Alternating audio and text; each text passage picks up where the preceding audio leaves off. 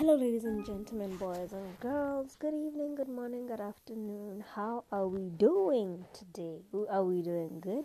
Are we doing okay? We are doing great. This is Tea with Miss T. Coming to you. I'm not gonna say live because we know we're not live, but coming to you on air, broadcasting from Gaborone, Botswana, Southern Africa, Africa. And we're going to be discussing or continuing our discussion of June 16, Day of the African Child, or Youth Day. What does Day of the African Child mean in modern day Africa? Does it still have any significance? Did it really ever? Or what more to us, South Africa's sister country, Botswana? Did it ever really mean anything to us? Today I'll be joined with a very special guest. Um, he will introduce himself once he's able to come online, but this was, of course, the unnecessary but obligatory introduction. What would Tea with Miss TV without it? Exactly. Nothing. But sit back, relax, let's talk. Get, get uncomfortable. Well, get comfortable because it's about to get uncomfortable. We're about to really, I wouldn't say nitpick, but get your noggin working. Yeah. Thank you for joining me again. Thank you for joining. I know, I know, I know that I have a tendency of just papa whenever I don't provide content or put out work, and then I just bombard you with everything all at once. But you know, you love me. You know, you love me. But without further ado, let me introduce to you our special guest for the night, for the morning, for the day today. Please put your hands together. Put your hands together. Hello, ladies and gentlemen, boys and girls. Good evening, good morning, good afternoon. How are we doing today? Are we doing good? Are we doing okay? We are doing great. This is Tea with Miss T. Coming to you I'm not gonna say live because we know we're not live, but coming to you on air, broadcasting from Gaborone, Botswana, Southern Africa, Africa. And we're going to be discussing or continuing our discussion of June 16, Day of the African Child, or Youth Day. What does Day of the African Child mean in modern day Africa? Does it still have any significance? Did it really ever? Or what more to us, South Africa's sister country, Botswana? Did it ever really mean anything to us? Today I'll be joined with a very special guest. Um, he will introduce himself once he's able to come online, but this was, of course, the unnecessary but obligatory introduction. What would Tea with Miss T be without it? Exactly. Nothing. But sit back, relax, let's talk get get uncomfortable. Well, get comfortable because it's about to get uncomfortable. We're about to really, I wouldn't say nitpick, but get your noggin working. Yeah. Thank you for joining me again. Thank you for joining. I know, I know, I know that I have a tendency of just papa whenever I don't provide content or put out work and then I just bombard you with everything all at once. But you know, you love me. You know, you love me. But without further ado, let me introduce to you our special guest for the night, for the morning, for the day today. Please put your hands together. Put your hands together.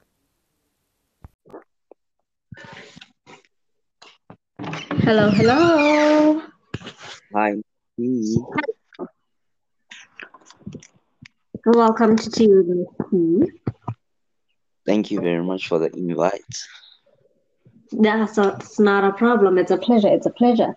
Would you kindly do us the honors of introducing yourself to the public, to the audience, special guest? Okay. Oh well. Let me take the stage now. Well, I am Tweed yeah, popularly known as Tweet B. Yeah. Well, I'm new here. I'm about to start my podcast as well. So Welcome to I've decided, well, Thank you very much, man.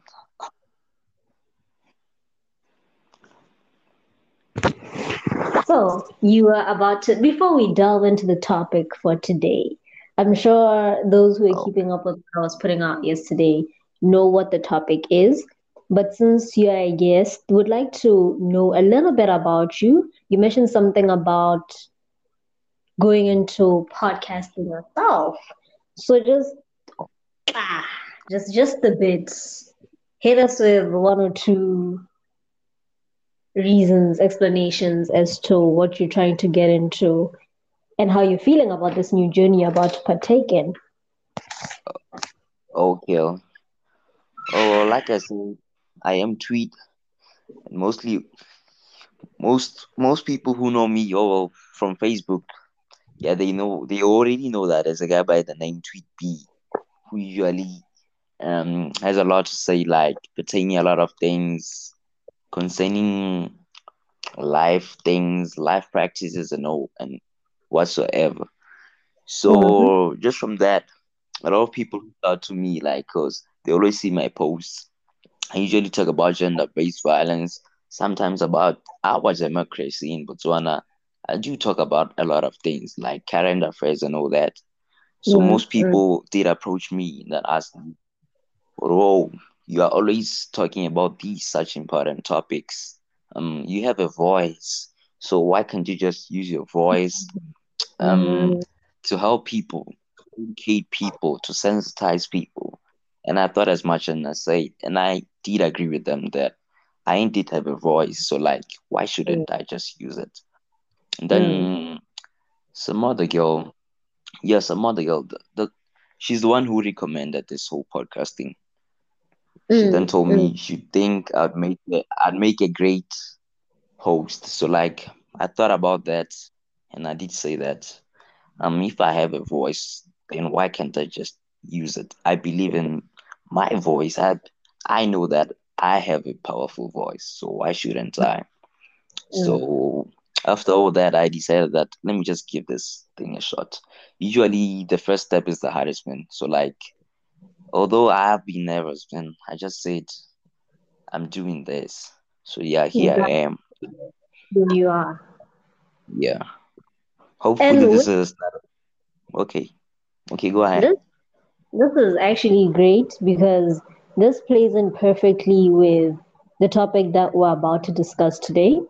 If you had um, tuned in to yesterday's, well, the day before yesterday's episode, I was talking about June 16, which is popularly known as Day of the African Child or Youth Day. And this is the commemoration of the thousands of lives of students who died June 16, 1976, because they had a voice and they decided to use it. They decided to they not be silenced anymore. And like they fought for what they felt was right. They fought for their rights. And in as much as they lost a lot of their friends, of their family, they eventually did win. And that is exactly what we'll be going into today. So I am actually really nice that, you know, the universe played this card this way because you have a voice, somebody's been pushing you to use it. You decided, you know what? It's about time. And what better way to go into that than with an episode that's centered around that theme by guest starring on another episode of some other podcast. Yeah, hey, God's plan.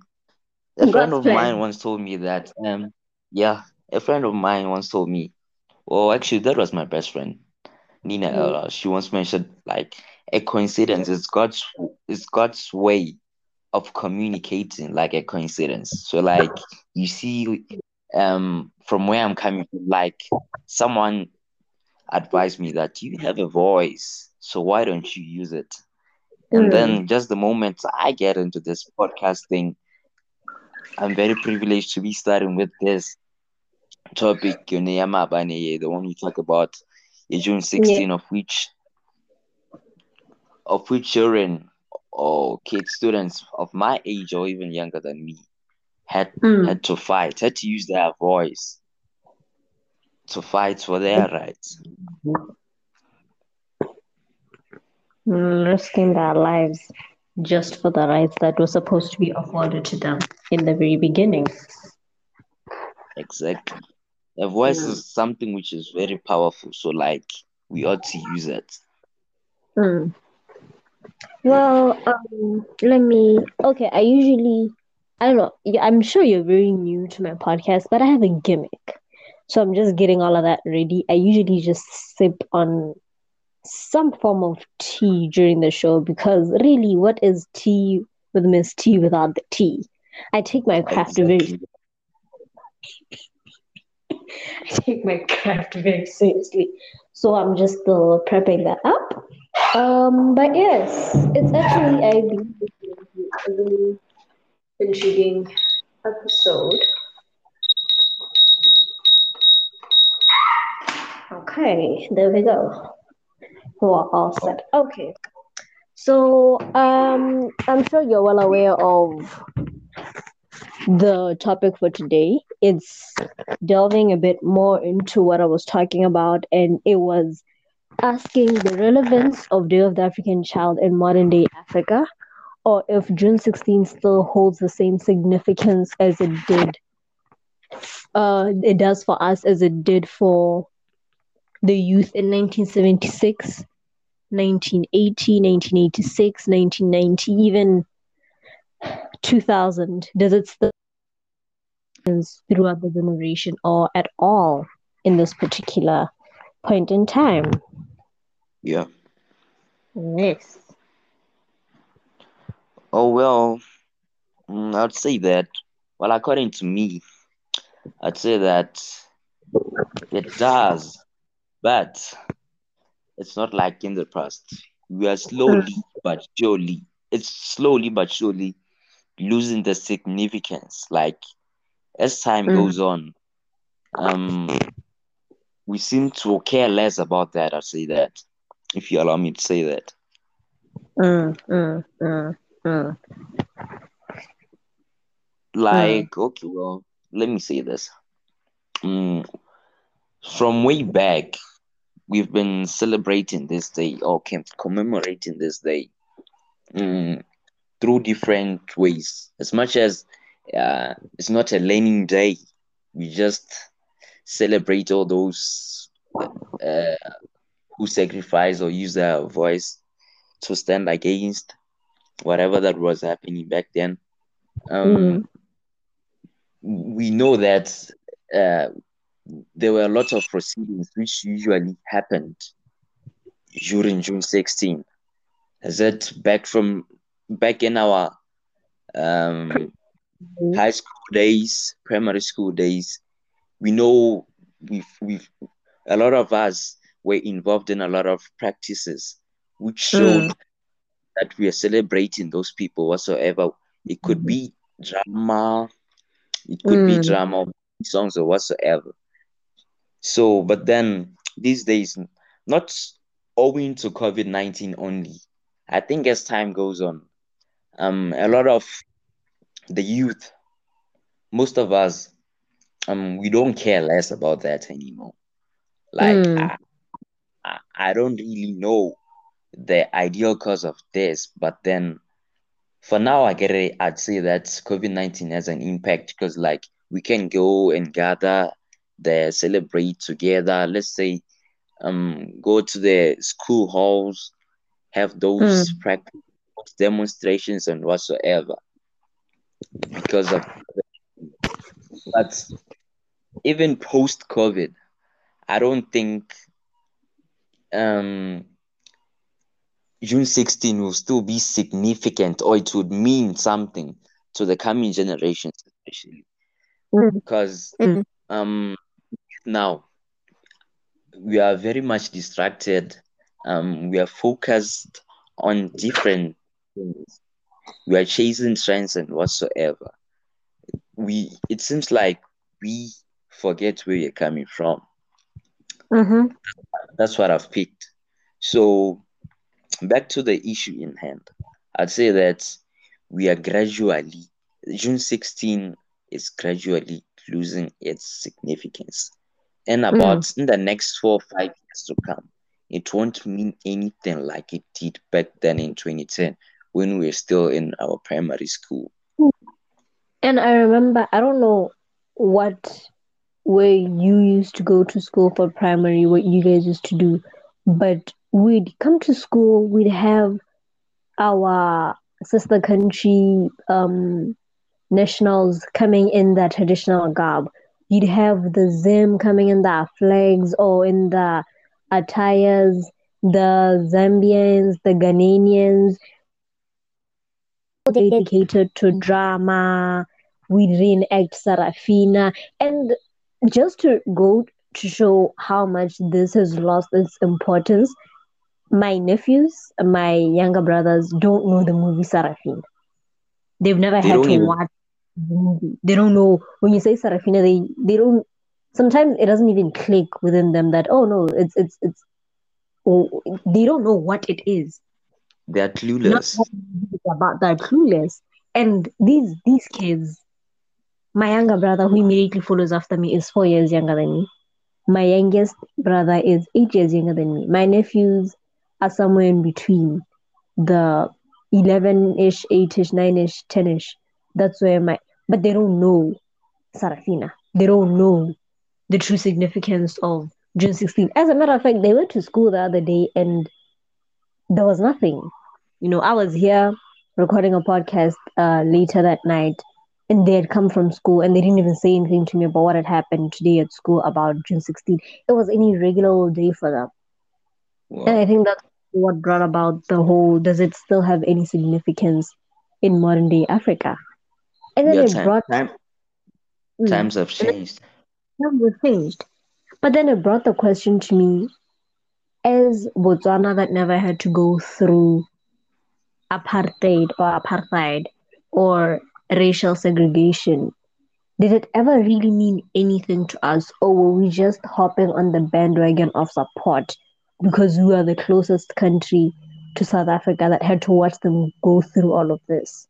Did it mm-hmm. ever really hold significance, or are we now only just living up to, you know, what had initially just been us? My, we should have just been minding our own business at the time. It shouldn't have been such a significant day for us because we weren't even directly affected. Is this now nature playing its course, running its course, being yeah, you know, that. you know, because I'm sure in South Africa, regardless of COVID or not, they did celebrate June 16, even though it wasn't on the usual large scales that we're used to seeing. But I'm sure because this is in the heart of where it happened, especially I'm guessing in Soweto. They may have not have the usual celebrations, but there were certain activities that are dedicated specifically for June 16. Whereas on yeah. this, it, it mm, como se dice, nothing dry. Just okay. It's it's another regular old day. So what? What now? Yeah, I get your point. But mm. then, like I said, mm, we are slowly but surely losing the interest and all that. Like, oh well, even myself, I had completely forgotten about the whole commemoration thing until mm. I'm a regular user of TikTok. So, like, while I was just browsing through TikTok, that's when I found this other girl. She had um, done a video and then she used the Sarafina song, and then oh, I remembered. And then afterwards, I saw through the 1Magic on on Twitter, mm. the one the 1Magic page whereby the cast the the river cast, um, they also did just a demonstration, a dance, yeah, nah, just to celebrate the day. So that is when I thought as much, wow. So it's only out of like thousand millions of South Africans, um, I wouldn't say I, I even checked some of the numbers on TikTok, like who use the the theme on air Sarafina, like to to show that they are celebrating um June mm. 16. The numbers were very low. Even on Twitter, normally I check the trends and whatsoever. still, Yeah. uh, it shows the numbers. Still, they were low. That's when it showed me that now it's it's not only in Botswana how long already we have lost interest in it. And it seems like even Mhm. the South Africans themselves, um, they, as much as we may have forgotten since, um, it since it hadn't happened to us that much, well, we're just third party, by now we care about what happened. It means a lot to the rest of us. But to them, it actually means a lot. It means more Mm. than us. But to see them, um, ekare ke rona yaanong, like they are not celebrating as much as they should. It showed me Mm. hore nah, times have changed. We don't care about this. We forgot. It seems like we've forgotten our roots. Um, And I, I I, I social media. I don't wanna lie. I, I yeah. just Um, remember just because June 16 when I heard the date. I was like, oh yeah, Ghana, you know, Day of the African Child. True. And come to think of it, um, a friend of mine actually posted something about June 16 on Sunday, but I Mm. just it didn't click on my mind what this actually means. So Mm. uh, after I, I think we did talk about this mm, yesterday, me no, the day before yesterday, Mm-hmm. on on June on June 16. I think we did talk about that. Um, I think it was around 7 p.m. Um, and then afterwards, I think we were supposed to do like the other episode together. Mm. Yeah, so I was kind of held up, and then afterwards, um, just around 1 a.m., I decided I, I went back to TikTok, and then oh, I saw those Sarafina hashtags, and then no, let me go look for this movie again. No, I watched it over again. Um, that uh, that's the other thing which made me mm, so keen to like to have this conversation with you again because like Mm. it had it had been a while since I last watched that.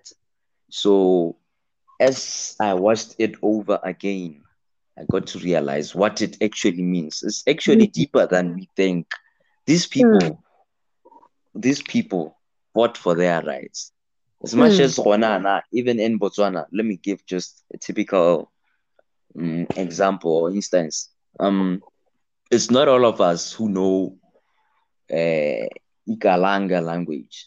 So Mhm. imagine if we were to be told, Hore, we are only going to learn this in this. It's not Mm. our native language. We don't even associate it. Rona ba mo re itswela ho Ramots, we're from we're ve- we're from Mhm. very far from the from that Mm. region. Yeah? So imagine uh, Lord, we are forced. We have no choice but to learn their Mm. language. So And not even that, we are forced to pretend as if um an official language, which it isn't. Exactly, and come that we are native to is being treated like it doesn't exist. exactly come to think of it, being forced um to use the language of just a minority group, minority tribe. Mm. So that's that wasn't it, man. Mm. I well while doing my research for the episode, I came across uh, just it was things that I already knew, but it was really eye opening to actually well, it's a sense of nostalgia because when we were younger, we were taught the reason why we had to dress up to come to school. Oh yeah, I feel about war. Hello. Hi, again. hi, hi, Miss T. Hi. Here we go again. Well, luckily enough, the episode was actually saved. That segment was actually saved. Oh, that's great. That is amazing. 25 minutes just to lose it like that would have been devastating. Aisha was stressed out, man. Okay, so what were we actually? What were we talking about? what was I saying? I remember I started talking about the movie Sarafina. Mm, where were we? Um. Oh, I think I was how during my research, Oh yeah. um, oh yes, I was talking about how I was researching even more for my episode, and I realized that not just the story of Sarafina, the way that it was told made a significance. We had Whoopi Goldberg and Leleti Khumalo starring in this movie, Yeah. but we don't see cinemas saying, oh no, we're going to be playing this movie half off all of today or June 15th, 16th, 17th, any kind of special for it.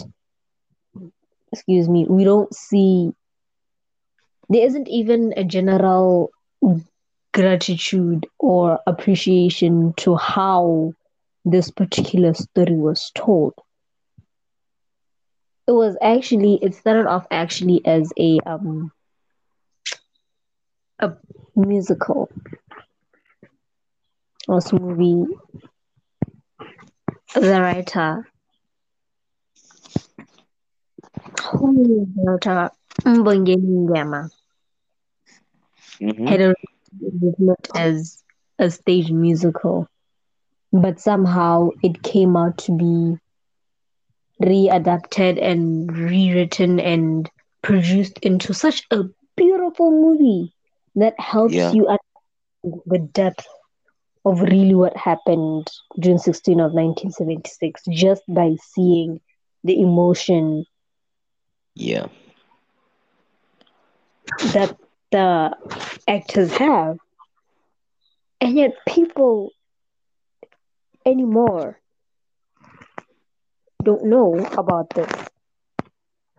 Well, like like you said, if it, if there was some kind of mm, like the cinemas having those specials around these times, uh, maybe for the whole week, airing Sarafina even at half price, like you said, maybe, um, maybe parents would um would advise their children to go and watch. Maybe, Yeah. mm, maybe our peers would be intrigued just to go and watch in a setting such as yeah a cinema. I think that would be enticing. So Mm. those, I I think those are some of the things that could be possibly be explored in the future. Um, to try and um, was yeah I, I don't know the right word to use, but then to try and sen- Mm. sensitize more people to try and bring this um spark Mm. about. June 16 Mm. again. Yeah, to try and rekindle the the the whole um Fire that burns. Yeah. Mm. Because I mean, we're we're in the era of extreme police brutality yeah, all over US anymore, all over the world. And yeah, I genuinely feel like the June 16 massacre was was a stepping stone to protests like those that were happening. Um, yeah. It was more like an eye opener, like I'd say that. It was the most brutal yet tragic um boycotting or strike or protest that has ever happened in South Africa. And it happened even before the Marikana massacre. Yeah, And to think that that is something that when we're going through the era of George Floyd, Breonna Taylor, people would be saying, oh yes, oh yes, oh yes. yeah, Go through it. Let us unite as the world. South Africans, we've had we've had to go through this. We know exactly what you're going through. hmm And yet yeah, it's quiet.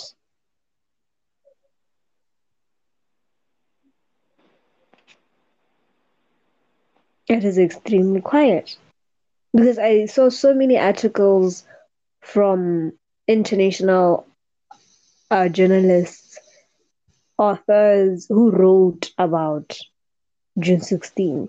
Every other year, or every two years, or every year, an article or two or three come out as a commemoration for this. But in reality and practicality, it really doesn't Yeah. have any of its meaning. I feel like it's still relevant, but its significance has died out within this southern area of the country. Its significance Yeah. is still it's still relevant. I meant to say sorry.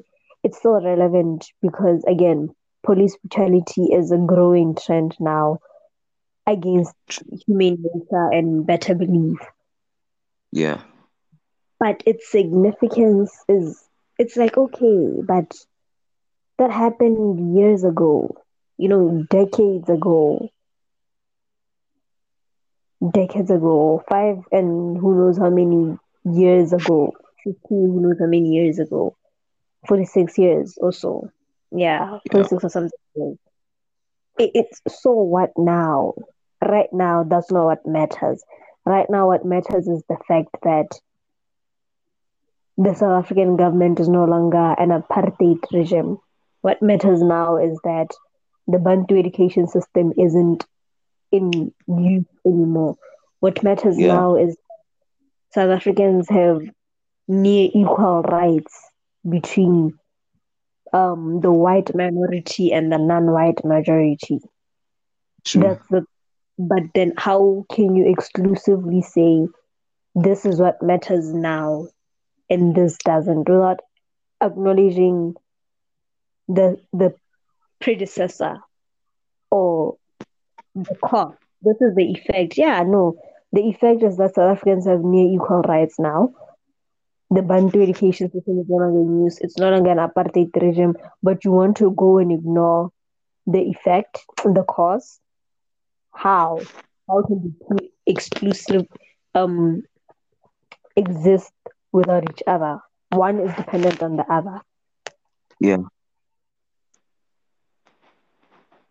It's really just a lot. It's it's it's it's sad to see I guess roots and something this important just die out by the years. Yeah, but okay, uh, let me ask you this. Um,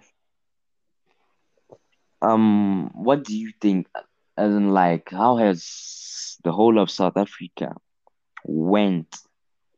As in, how far did they go in their quest to, to like, I mean, in their quest, uh, to improve and promote the fairness and equality of both the white minority and the non-white minority students. Yeah i want to, i want us to talk about students like in schools.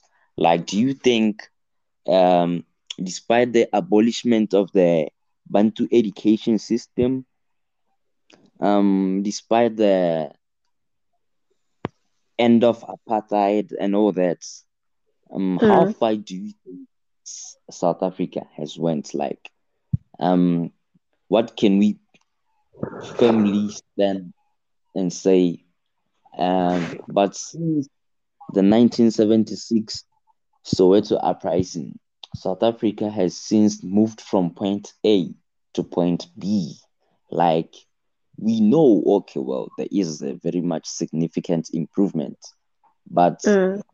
um, is it like increasing or it has since been stagnant, or rather, it is fluctuating? Like, do we tend to improve? South Africa does the education system improve and then it degrades? What happens? I want to know because it seems like from my sources, from what I've read um yesterday, it seems like we only get to know like the good part of the whole new system, education system, South Africa's Mm. education. we we don't really know about the lower income communities what is happening there. Mm. Of which I want to believe that uh, whatever that is portrayed in national televisions um isn't what is actually happening in the lower income communities. I don't want to believe that each and every student in South Africa um has enough resources at their disposal to to like learn better. I don't want to believe that um every student in South Africa um has the right accommodation, be that those who are boarding school or maybe just within um the classrooms. Do they accommodate every student in South Africa? Or we only care about those that okay, here we're going to talk we'll have to talk about the numbers. Mm. Uh because it's our like I've mentioned before, it's not like everyone has access to all these better facilities and whatsoever. But uh, is the government doing enough to like? I've talked about fairness and equality. So, is the government doing enough to like cater for each and every student? I know it's not easy, but um, there has to be an effort. I think um, we have completely forgotten about those lower income communities. We don't care about that. That's why most of the students from those communities turn out to be Nyaope boys. Um, they end up uh, loitering around, doing some bad deeds and stuff. Mm. And Mm. the the the actual cause of this, not that uh, for all the students it, it won't be this, but uh, efforts are not being done towards improving uh, those lower income communities. Um, adding adding into this, we still have a large number. Um, Sorry. we still have a large number of students. I want to, I, I, I've realized that there's still a large number of students uh, in South Africa who do not have access to basic water sanitation. And like Mm. they say that cleaning, cleanliness is closer to holiness. Like, how do we expect students to excel in an environment that is not suitable? Um, they don't even have water, basic water sanitation. Like Mm. those environments are not conducive for learning, I'd say that. At all. Yes. Yeah. So owing to this COVID nineteen pandemic, say anong, the situation is it's now worsens even more. Like these students, the way they've been struggling with the minimum resources they have at their disposal now, the even these difficult and trying times, they still have to struggle even more. It seems like I wouldn't say like uh the rich are getting more richer, but Mm. I hope you get the point that I'm trying to drive home here. Is that I, I, yes. Yes. there are those who who have everything at their disposal. Completely forgotten about these other ones. So Mm. for for me, it doesn't make any sense at all. We can't be empowering or enriching uh certain people only while we forget about the others. Let's Mm. uplift each other up. If at all we win, let us win together. Education is the key to liberation. Someone say this. So, like, this key shouldn't be only limited to other people. It's for all of us. Mm. Let's have the in. Let's have. Let's try by all means. Though it ain't easy. Let's try to make available the make the same make the same opportunities available to everyone and to anyone. Mm. Yeah. Let's only let's not only focus on a certain uh students, certain groups, certain schools and whatsoever. Yeah. Yeah. And but still not not not not only in South Africa, I've realized that. Well, by the way, mm. my mom is a teacher. Mm-hmm. My mom is a mm-hmm. teacher not, not very far from the capital city, like in Oodi. Uh-huh, yeah. okay. Yeah. yeah, like even sometimes during our school holidays, I get our calendar tend to differ with the with, the basic yeah. the normal basic education one. Like mm-hmm. sometime last last year actually during winter, I had to drop up something at uh, work, and then when I got there, like the students weren't even in the classes. They were outside basking in the sun uh, under mm. tree. Uh, a, a, segment of the of the chalkboard had been taken out, be supported by by by tree branches. Uh, Corey, you could see that. Truth be told, these students aren't learning a thing. First things first, mm-hmm. um, they are not in an enclosed room yeah. to begin with. Like there are so many distractions. Uh, I could mm. be passing. I could be passing next to them. They'll, they'll all turn their attention to me. Mm. They could be focusing on cars which are passing by. So that on its own, I think it's one of the things which limits our education mm. we want to go any far with whilst that is still happening.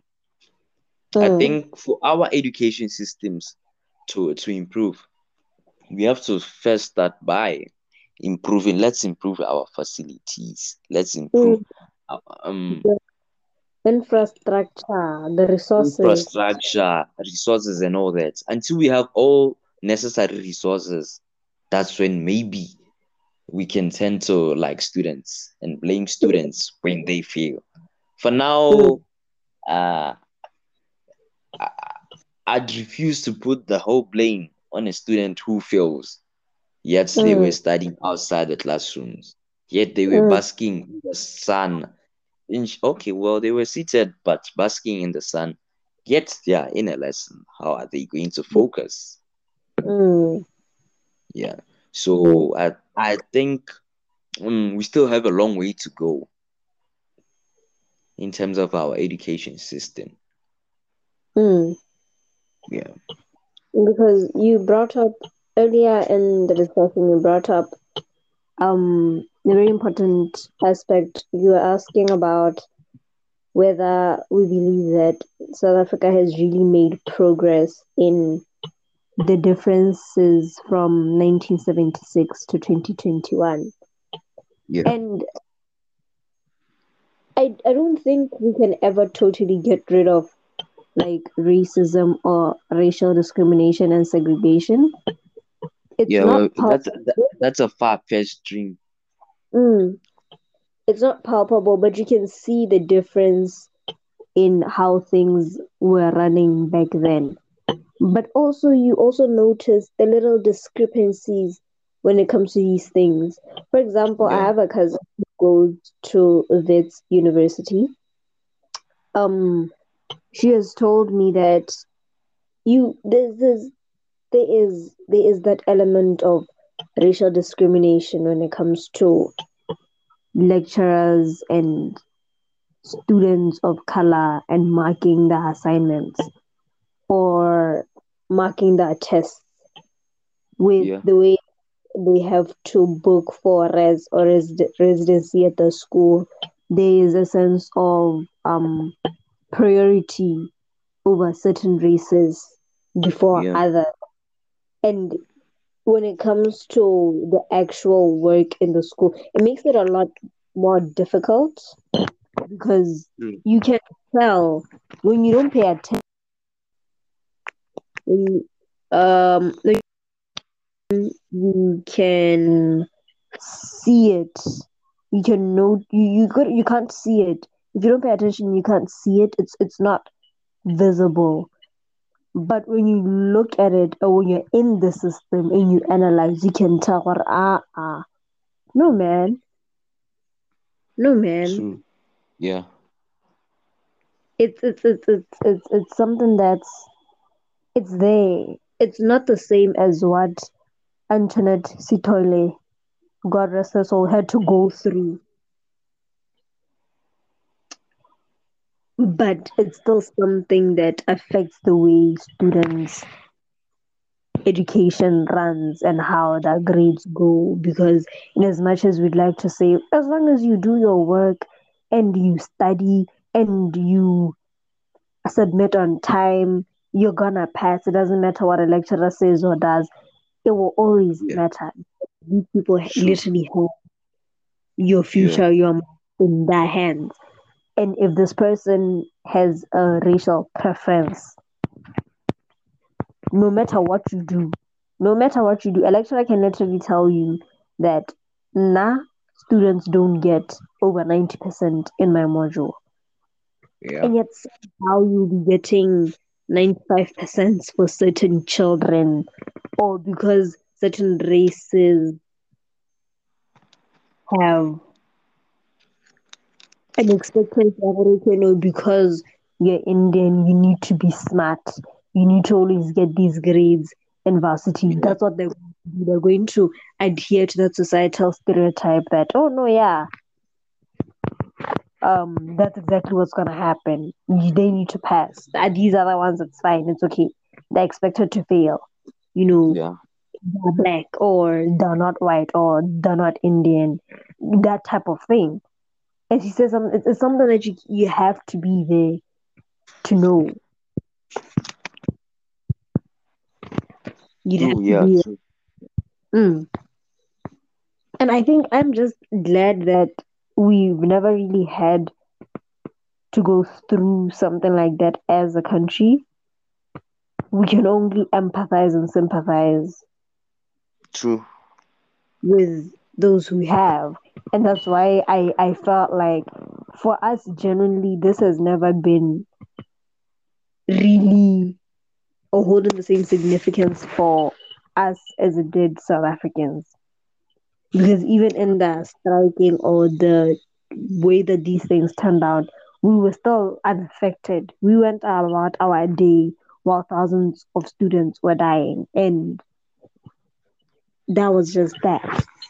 For us, it's just a matter of we hear you, we understand. It's okay. We're here for you.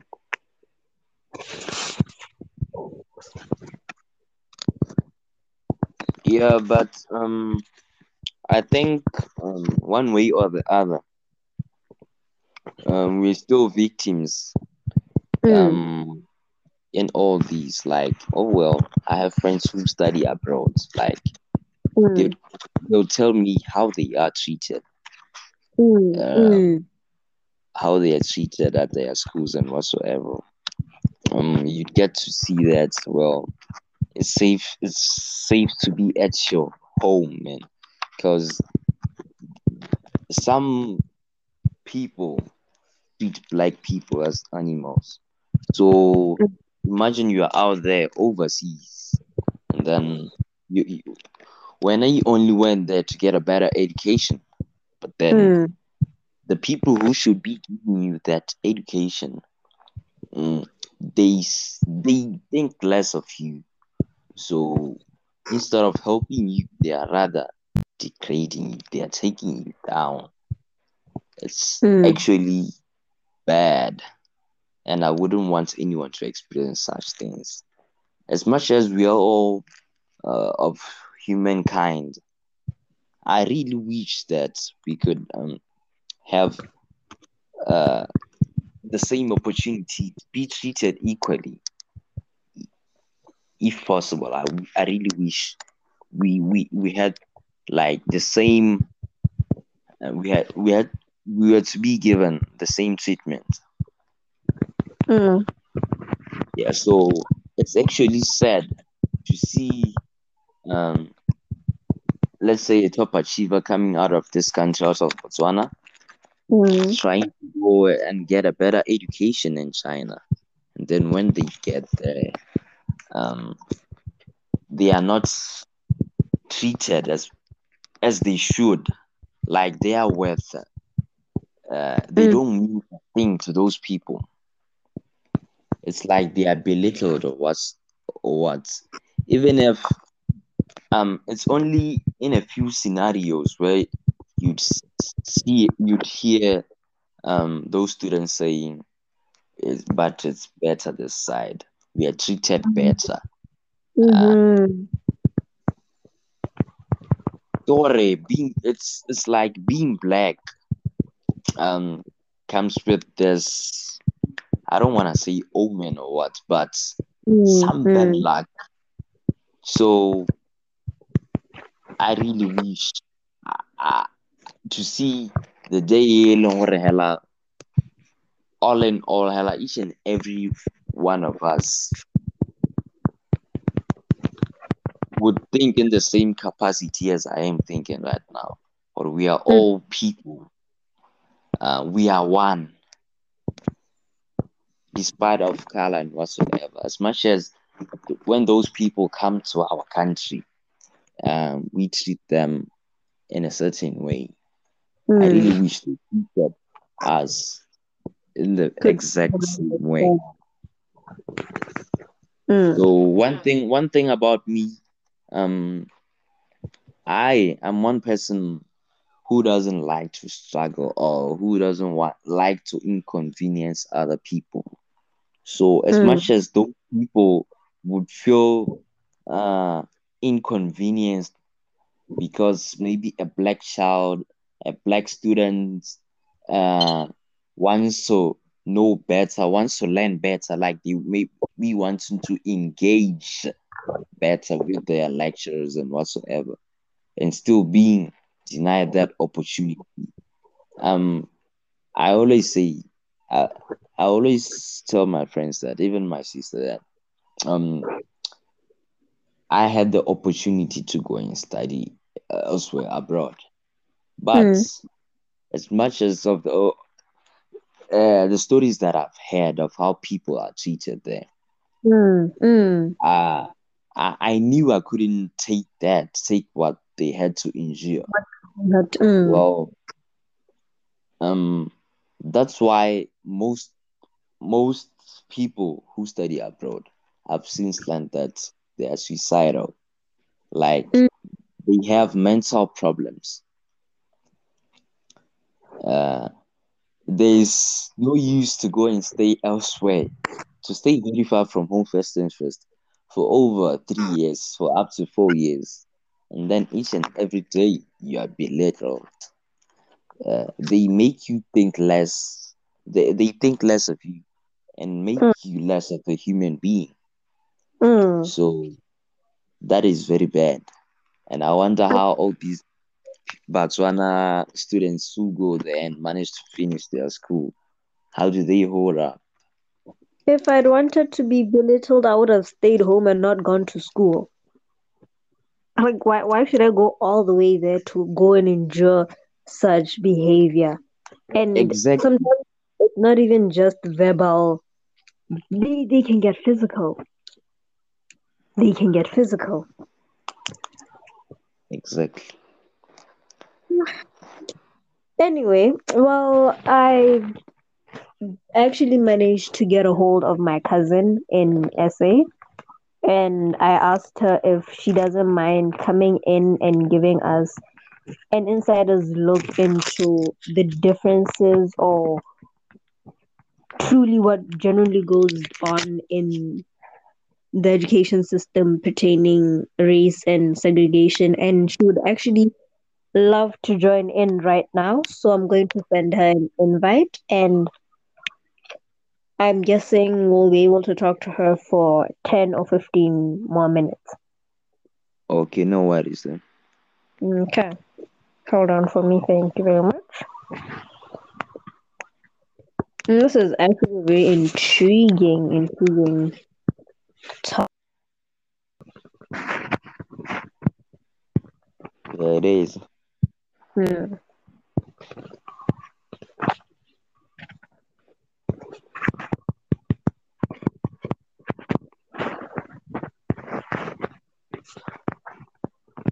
Uh-huh.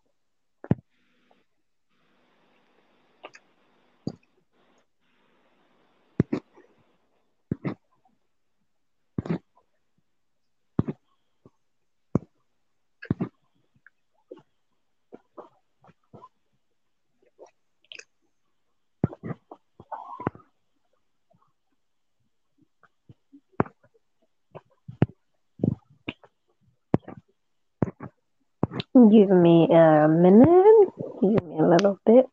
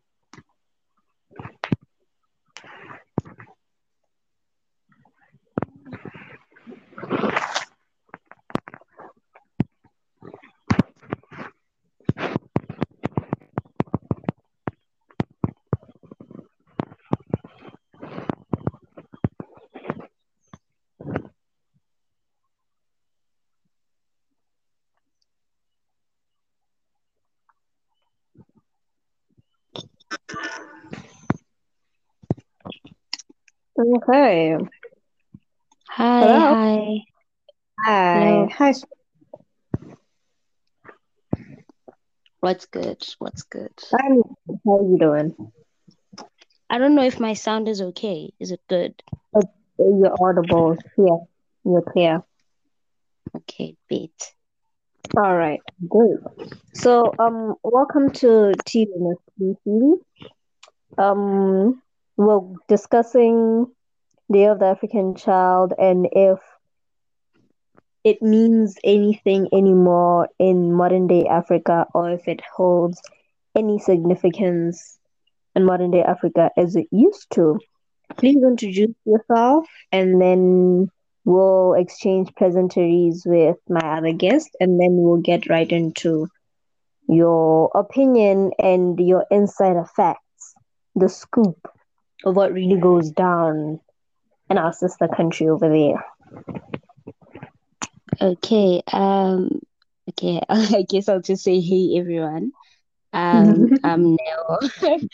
I'm Neo. Oh, hi. Uh, I'm Neo Hebe. Um, a 21 year old student from the University of the Witwatersrand, and yeah, I'm glad to join in this conversation. Yeah, I guess what that's what say. Do I need to say anything else? Do I need to give more? All right. Um. Well, Treed, this is the cousin that I was just telling you about now. Um. Okay.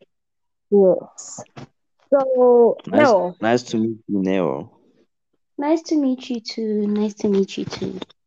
Thank you. So we were talking about the progression of how much South Africa has progressed in terms of its education system and dealing with racial discrimination or racial segregation.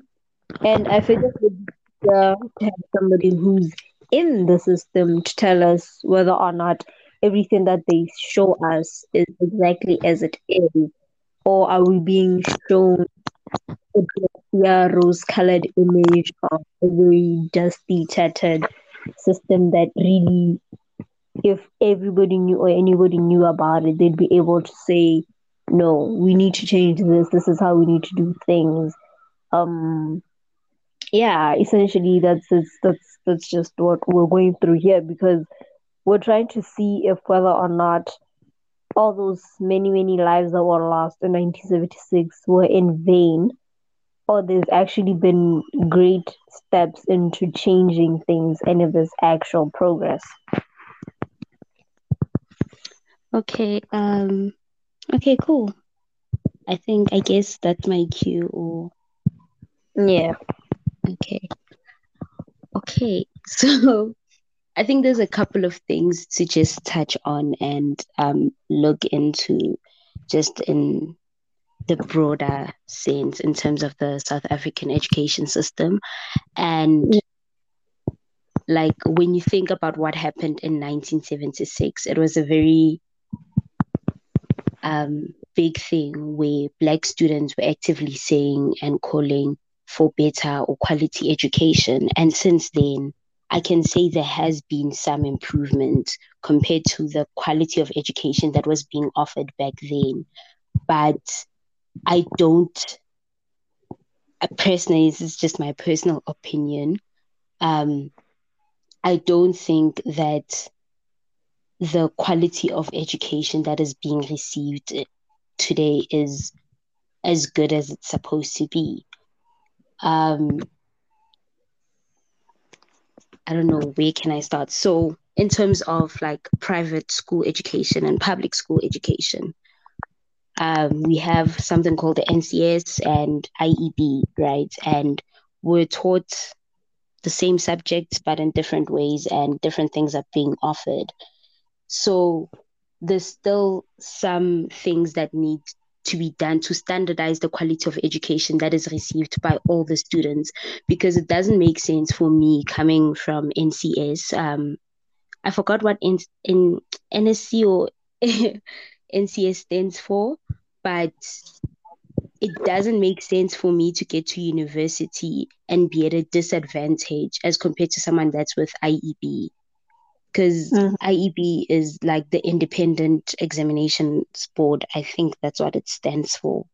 So already they could do like AP Maths, for instance, in in high school already, or they could cover topics that I don't get to cover in high school. Then we get to university, then it's like I'm expected to know like most of the things that they know. So there's still a long way that South Africa would need to um go if that's the right word yeah mm-hmm. there's still a long way we can go in terms of just standardizing um the kind of education that we get and so on and so forth and also in terms of june 16 in as much as a lot was achieved on june 16 to say that okay high school primary school like basic education is achieved and it's fair um, for everyone. Like everyone has a right to it now.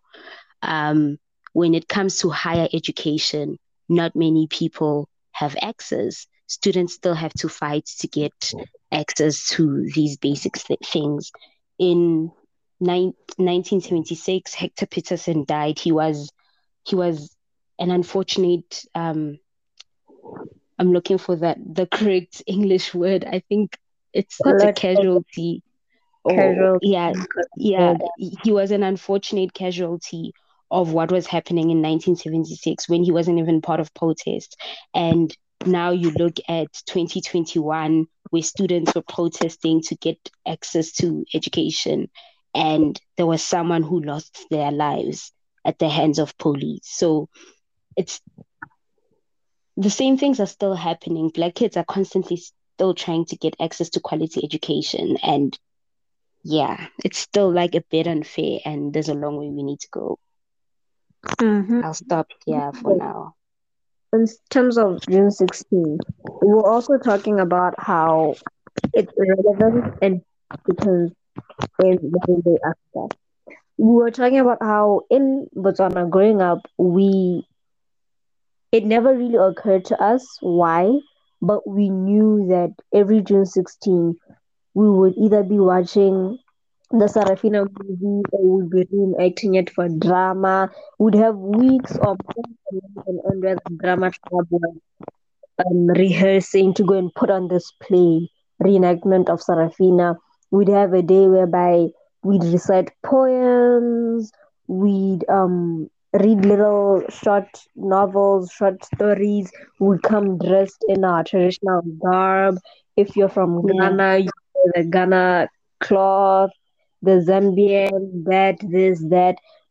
And for us, it's like we don't get to experience this personally or Mm. directly.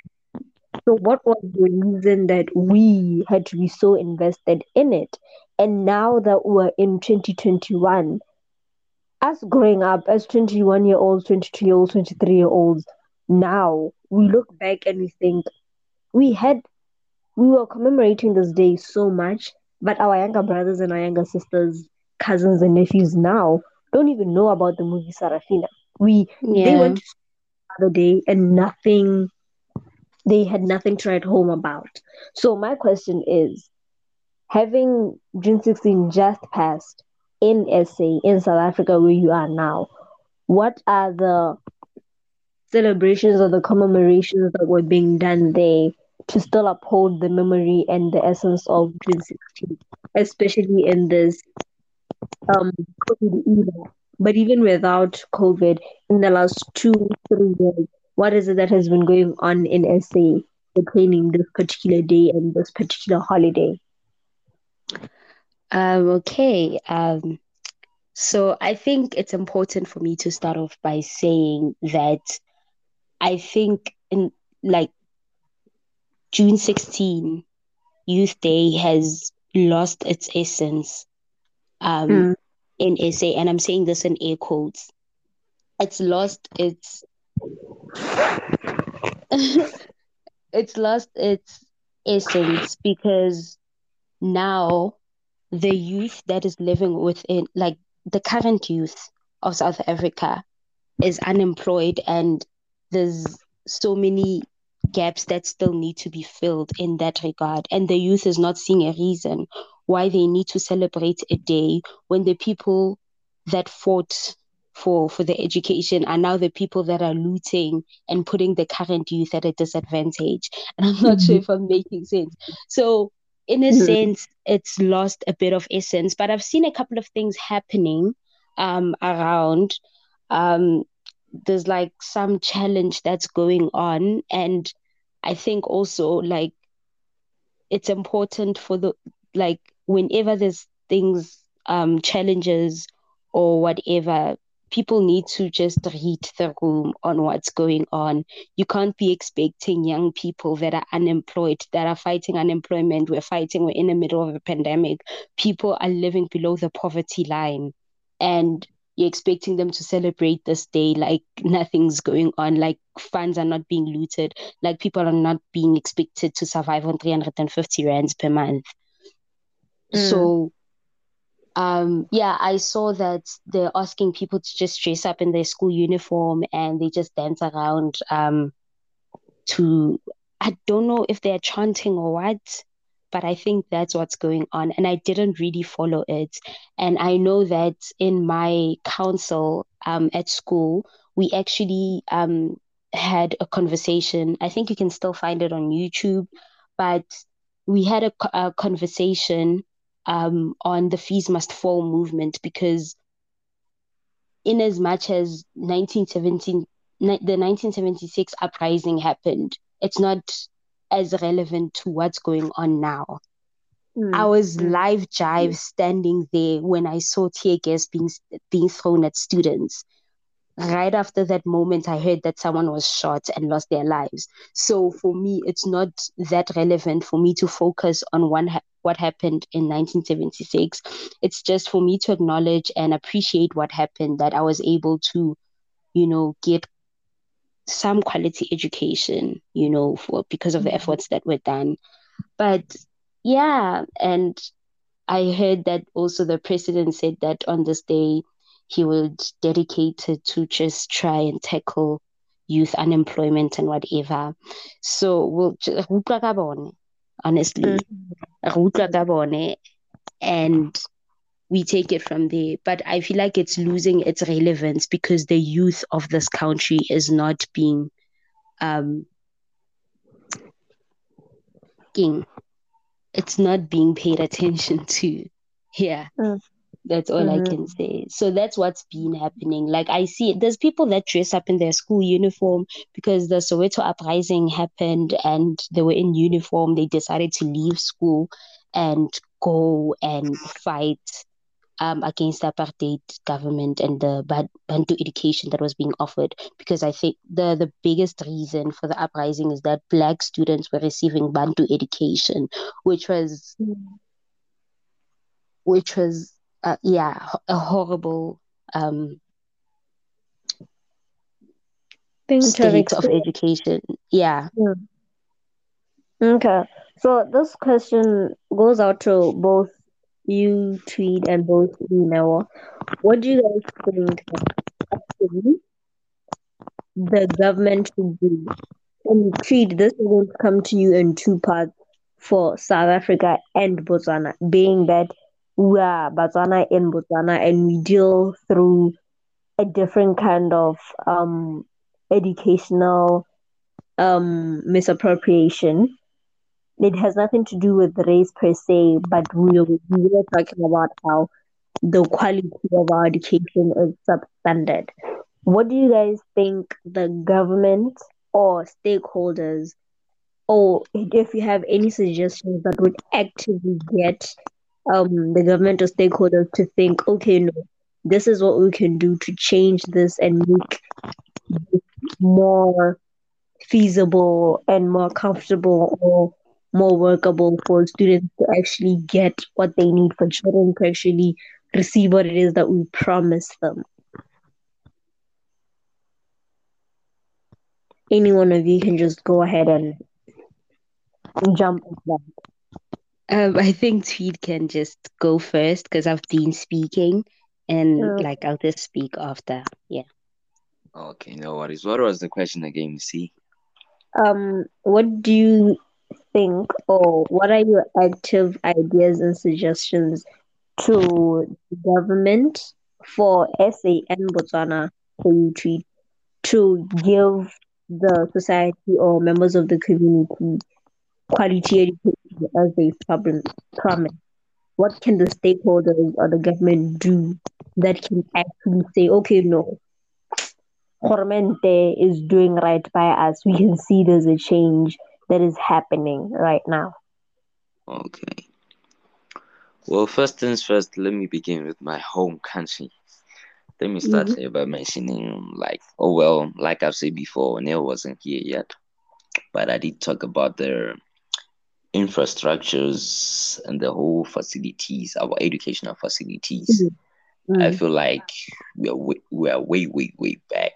We're still lagging behind. Um, mm. That is one thing that is limiting our education. Mm. So I think, I personally think that for us to have a um, a better education, like um, if at all the government wants to improve the quality of education, um, we need to start by improving this. We fix the loopholes, and by the loopholes I mean uh, the differences in the uh, infrastructures that, like I've mentioned before, like it seems like there are, uh, there are uh, per se. I should let me not say schools per se, but there are preferences, like area of preferences, mm-hmm. like we'd say, um, students or schools in the capital city like most of them are very much developed. But mm. it seems like we mm. forget about those people who are very far from the city. So like mm. for us to to get a, a better education, we have to like um, for for us to get a better education, we have to go and seek it at the city. What about mm. those who can reach the city? Uh, how do we help them? Like I think we should try uh, and diversify uh, oh, it seems like we've lost now. What has yeah. happened? You can continue. Okay, so we back. Okay, should I continue? Yeah, just continue. Okay. Well, I think um, if we can start by improving uh, our resources and all the the infrastructures, um, let's create a conducive environment for learning Okay. Yeah. What happened What is this? Pardon? I'm asking her what happened. She just disappeared. No, sorry. technical difficulties. I've always wanted to say something like that, but no, Oh, I had technical difficulties on my side. all right. Okay, No problem. okay, it's good. Welcome. It's good to have you back. Well, I was still saying that uh, the right way to possibly address these is that let's uh, create a conducive environment for every student to learn better in. Mm. Uh, let's not only have like a certain group of students have a better education, better environment to learn better. They'll Mm, obviously perform outperform the others of which the Mm. environment isn't conducive. We'd have Mhm. like or in a small classroom, we know how in other schools many students are overcrowded, whilst in other classrooms there are about 25 students. A teacher, uh, a lecturer, whatsoever, can easily address and see what is happening. While in the other Mm. classrooms we have about 50. So if at all uh, we could channel the monies we have uh, to the right uh, places, we could we could be in a better place now. Mm. Mm. Yeah, no, the problem is that we tend to use our money. Uh, okay, let me not too much into that, but then we're not doing things rightly here in Botswana.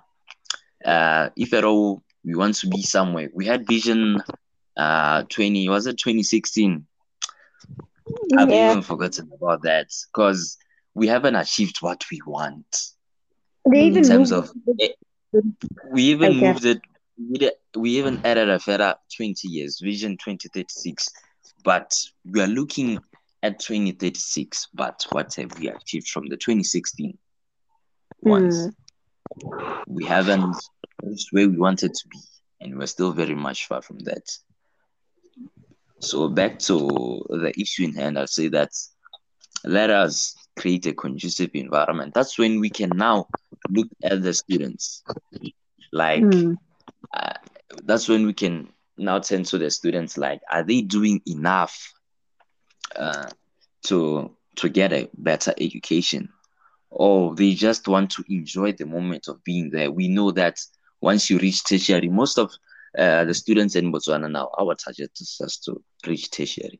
Once we get in high school once we get in high school we know we target what uh, the cutoff points as much Mm. as Allowance. uh, yeah, allowance. We we want to get uh, just the KTC uh, of, any a monthly allowance, Mm.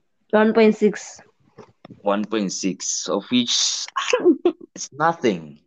It's nothing. So, It's mm, just yeah, so clearly when looking at the bigger picture, here Mm. our target has since changed. No, we don't want an education. Re batla go allowance. That's our Mm. target. So, well, let's start from the roots. Let's Mm. create that Mm. environment. Afterwards, we'll bring the necessary resources.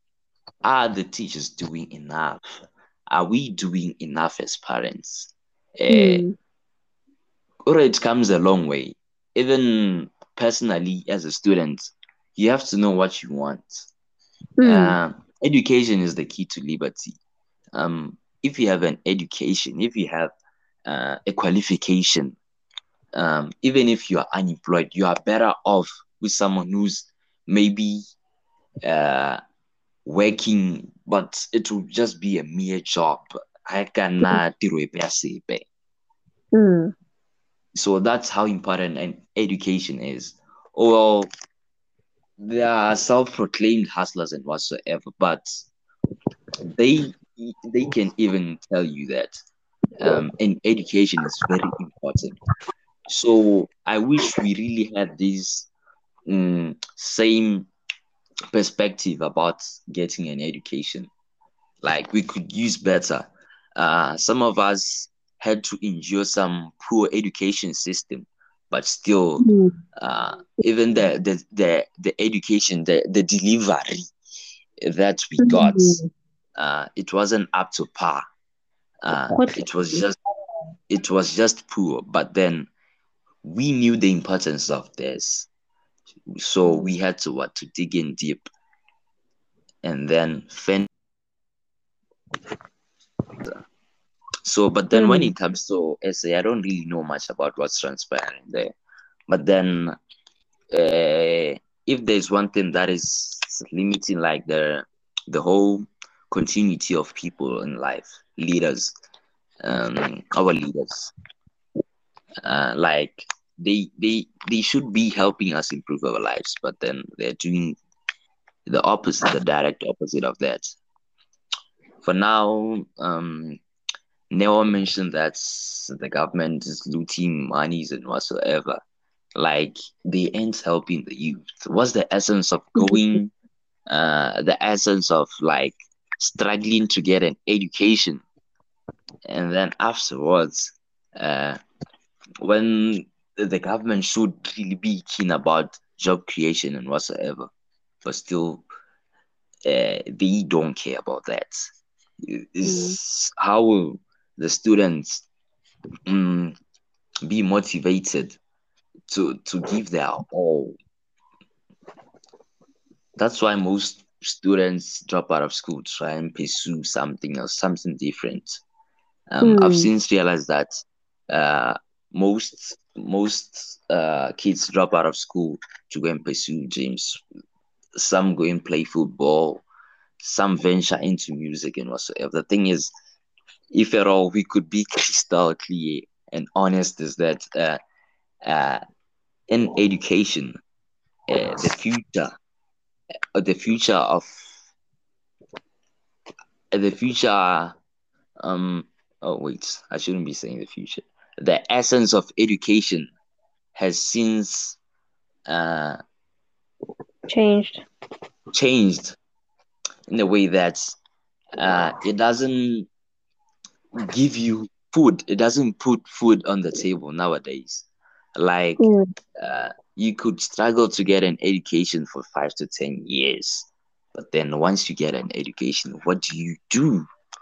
I, I don't think employability. yeah I, Yeah. I don't think I don't think uh, the relevant stakeholders are doing enough to to like create jobs for for Mm. students.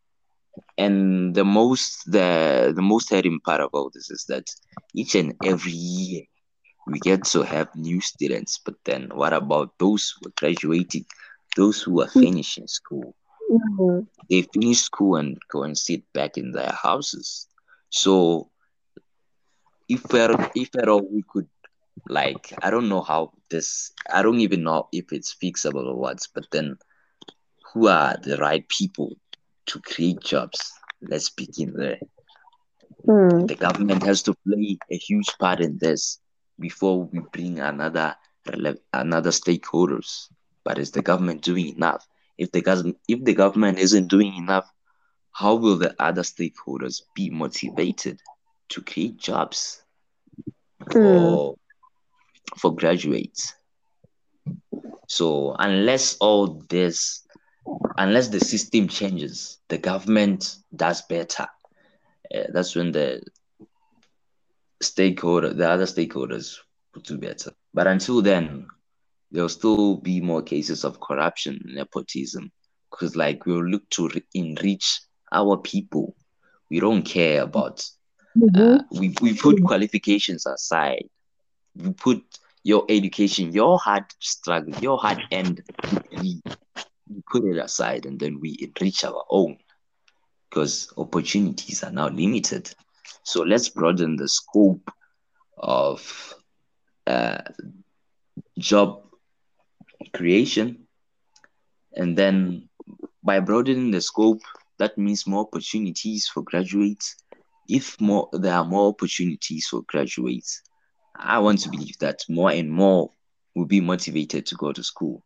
Most people drop out of school, but they see people who have went to school about five years down the line struggling in the streets. It's like uh, an edu- a hard end education going down the drain. It doesn't put food on the table. So Mm. uh, I think we should do better towards in this quest of job creation. It goes a long way. It doesn't start here, but there is no improvement. It seems like it's worsening. Mm. More and more graduates are staying home. As much as even myself, I'm done at school, but still I am home. Not that I expect to be employed immediately. Um, I have friends who have over about five to seven years. They have completed their degrees as well, but they are staying home. They live on piece jobs. So, where are we going to go? Where uh, our our our siblings, our young sisters, our nephews, our nieces, where are they going to go upon completion? Is it really worth it to go to school anymore? Mm. So, education is losing its essence. It's no longer important as it was because of the sake once you get an education, it seems like you struggle even harder. It's it's like you've wasted time. Like the time you, you wasted in school, you could have devoted it elsewhere. And then maybe you could have lived better off through that hassle whatsoever. So we still have a long way to go. If at all we're not going to improve uh, in the job creation quest, then more graduates uh, are going to be on the streets. More with more graduates being in the streets, there's no need for a student who is still in high school now to give their all because they know what their older siblings are still in the streets. Mm. So they're just going to school to pass time. I'd say that. So whilst in the quest of improving their education system, let's try and do better in job creation. In job creation. All right, all right. Thank you, Tweed. That was an extensive explanation and discussion on your part on what they stakeholders should do. Now, you can go ahead and give us your take and your suggestions before we start off. Um. Okay. So, I think because I don't know much about what's happening in Botswana, and I think I've I've received some context from what Tweed has said, and I think there is um there there are some sim- similarities in terms of how just things are being handled by the government, and it seems like funds that are supposed to be for the public are being used recklessly. But I think to improve the, the, the education that is being received, first of all, the government or like the public servants um, need to be on the ground. They, they like when I say on the ground, they need to know how people are living and how they're experiencing these things that they are providing. Because mm-hmm. I've seen that with ASNE, um, I come from a very privileged um, province, if I can put it that way. I'm from Gauteng, and mm. that's like the hub of most things. And obviously, there's been like strides that have been made in like the education that we receive in the Gauteng province. So each province has a different, um, I forgot what it is, but there's a different person in charge of the education in that part or in that mm. province.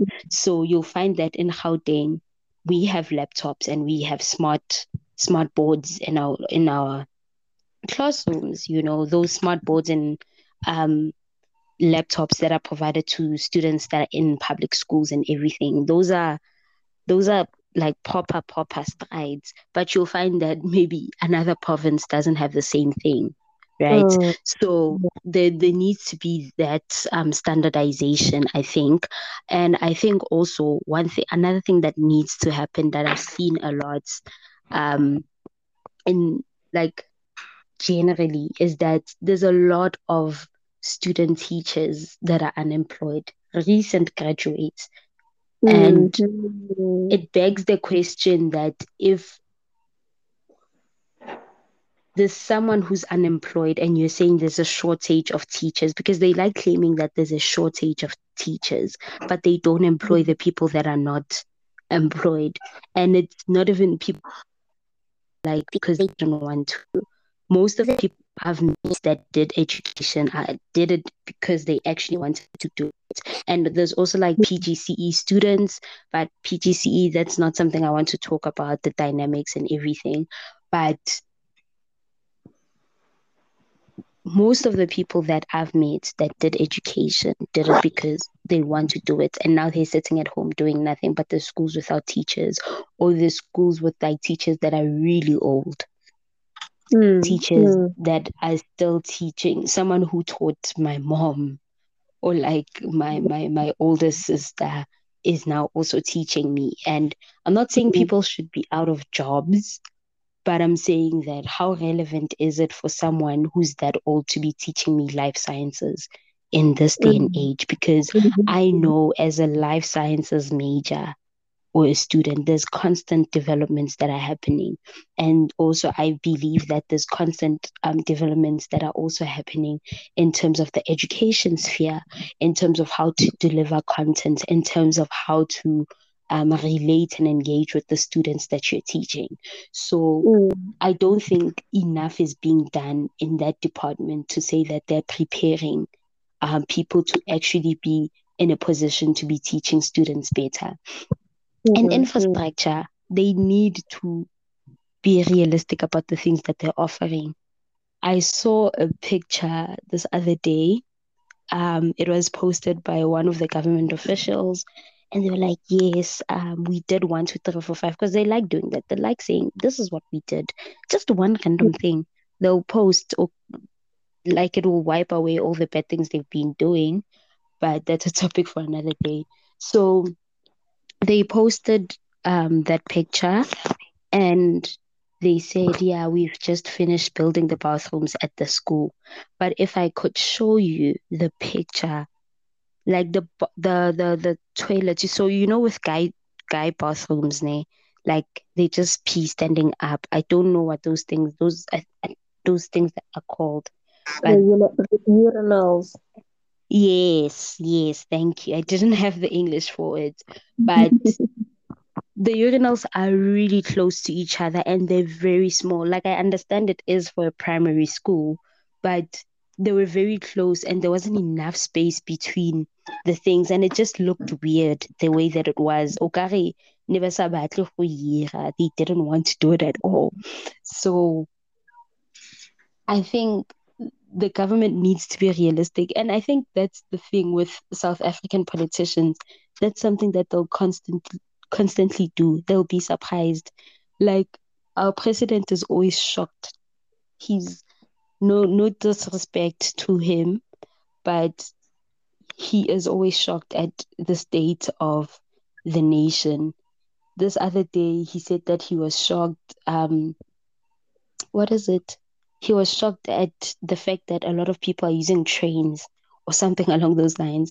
Like every time when there's a news article talking about um, the president, he's always shocked to say, "Oh, I didn't know this was happening," but they need to be knowing these things. And mm-hmm. I don't think that they don't know. They know exactly what's happening, and they're like, "Ah, people will survive anyway." So yeah, they know. those are. The, mm. they definitely know. They definitely know, but they they think that it's okay. They're like, as long as Mona that Bale or as long as they can get through, then it's fine, I guess. So they like there needs to be some change. I don't know because even if we wanted to to change the political party in charge, a lot of people are just like, okay, but who do we vote in, and are they going to provide us um proper service delivery? Because you see one what one party is doing in one province, and you're like, mm-hmm, like. Mm-hmm like yeah. I wouldn't want to go live in Cape Town because yeah, just the state of affairs there and stuff like that. So it's those things. The government needs to be realistic about the things that are happening in this day and age and actually provide to that and see to it that everyone has proper, fair access to all these things. Yeah, and they also need to stop with the poverty Olympics because it's not Mhm. helping anyone. When you Mm. find that someone, eh, ah, because I'm at vets, I like I see this a lot. So they, where you'll find that they'll they'll publicize that a student is going to vets, the student got 10 distinctions in all their subjects, and guess what? This one student was living in a home that is um completely destroyed and they were living on one meal per day and they Mm. think that that's okay it's not okay it's not okay that a student has to fight so much to get access Mm. Mm. it Mm. it doesn't it doesn't make sense to me because also once those students get to university level that's another problem that's another hurdle that they need to be getting past you find that some of those students are even first gen or most of them are first generation and there's a problem where they can't even use a simple laptop or a computer and it's not wrong some schools genuinely don't have computers. I think another thing is that there's high crime, crime rates and i remember my school didn't have computers because this one time when i got there they stole the computers and those computers were never replaced. I, when we got tablets people came like like suddenly there were people there and they were stealing students um tablets. Baba utswetsa tsona. so there's a very high crime rate to say that. In as much as you want to be progressive there's people that will genuinely go to a school but oh okay eh sekolo se se go tshembisa ke ise ba di-computer.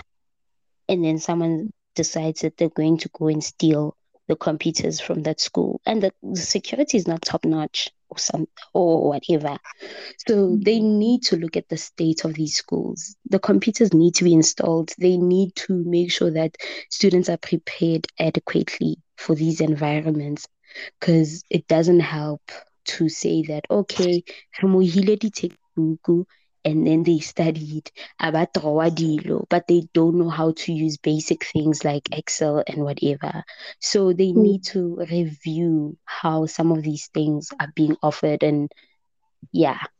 I, I yeah, I think that's my biggest thing. And they need to actually employ the youth. They need to put the youth to to work because these are people that um, have the potential to be innovative. These are the people that come with brilliant ideas to say that this is what we can do, this is how we can change, this is how this is how we can tweak things to our liking. The youth is very innovative. The youth isn't lazy. That's something that that that's a narrative that they like pushing, and it's wrong because they want the youth to do things their way, and they don't give the youth an opportunity to actually shine and be the best they Yeah. can in whatever field and that That's, they are in. So, true. and another thing that um I think I need to also wrap up on is that they need to pay teachers better.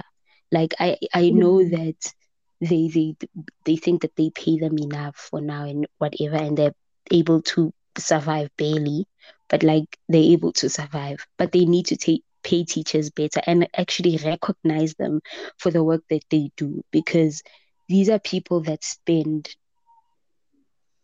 a whole day with someone's kid and ensure that someone's kid is okay the, the, that kid is okay mentally that they're learning that emotionally they're not hurt they are seeing to it that this kid is Mhm. protected and now they're not being recognized as they should so that's another thing that needs to be done. I know there's like awards that happen where they're like best teacher and whatever but like there needs to be proper recognition. There needs to be better compensation of teachers. Because if i'm not paid enough in the education sphere surely i'm going to leave it and Mm. say "I'm patel Mm. so or maybe teachers will start um, exploring other avenues to have multiple streams of income. Now they're exhausted. Now it's, just they just need to ensure that it's a better working environment and it's a better and conducive student for um, environment for students to work and you know actually flourish in these things yeah Mm. Well, my tea is cold. Um, it's almost finished, which for me that usually signifies that I've come to the end of a very successful and productive episode. Thank you guys so much for allowing me to have you on the show and this particular episode because it was one of those episodes that needed more than one voice, more than one mind. And I think we've been able to give the audience a facet of opinions and something to think about. I appreciate you, Tweed, for coming along, and I hope you are successful in your podcast ad- adventure and uh, that someday, somehow soon, I'll also be able to be a guest on your show. Most definitely. Thank you, Neo, for showing up. I know you were just about to go to sleep. a life. I mean, course is moving and it's dealing, so yeah. Um, it was nice. It was nice to be here and and actually engage in this conversation. It was you. It was yeah. It was Maybe. insightful. And thank you, audiences, for having us. We've been talking for over an hour now, and hopefully you haven't stopped listening at this point. But it has been beautiful. Thank you for affording us your ears and your mind. Um, yeah. This has been Tea with Miss T. Good night, everybody. Thank you.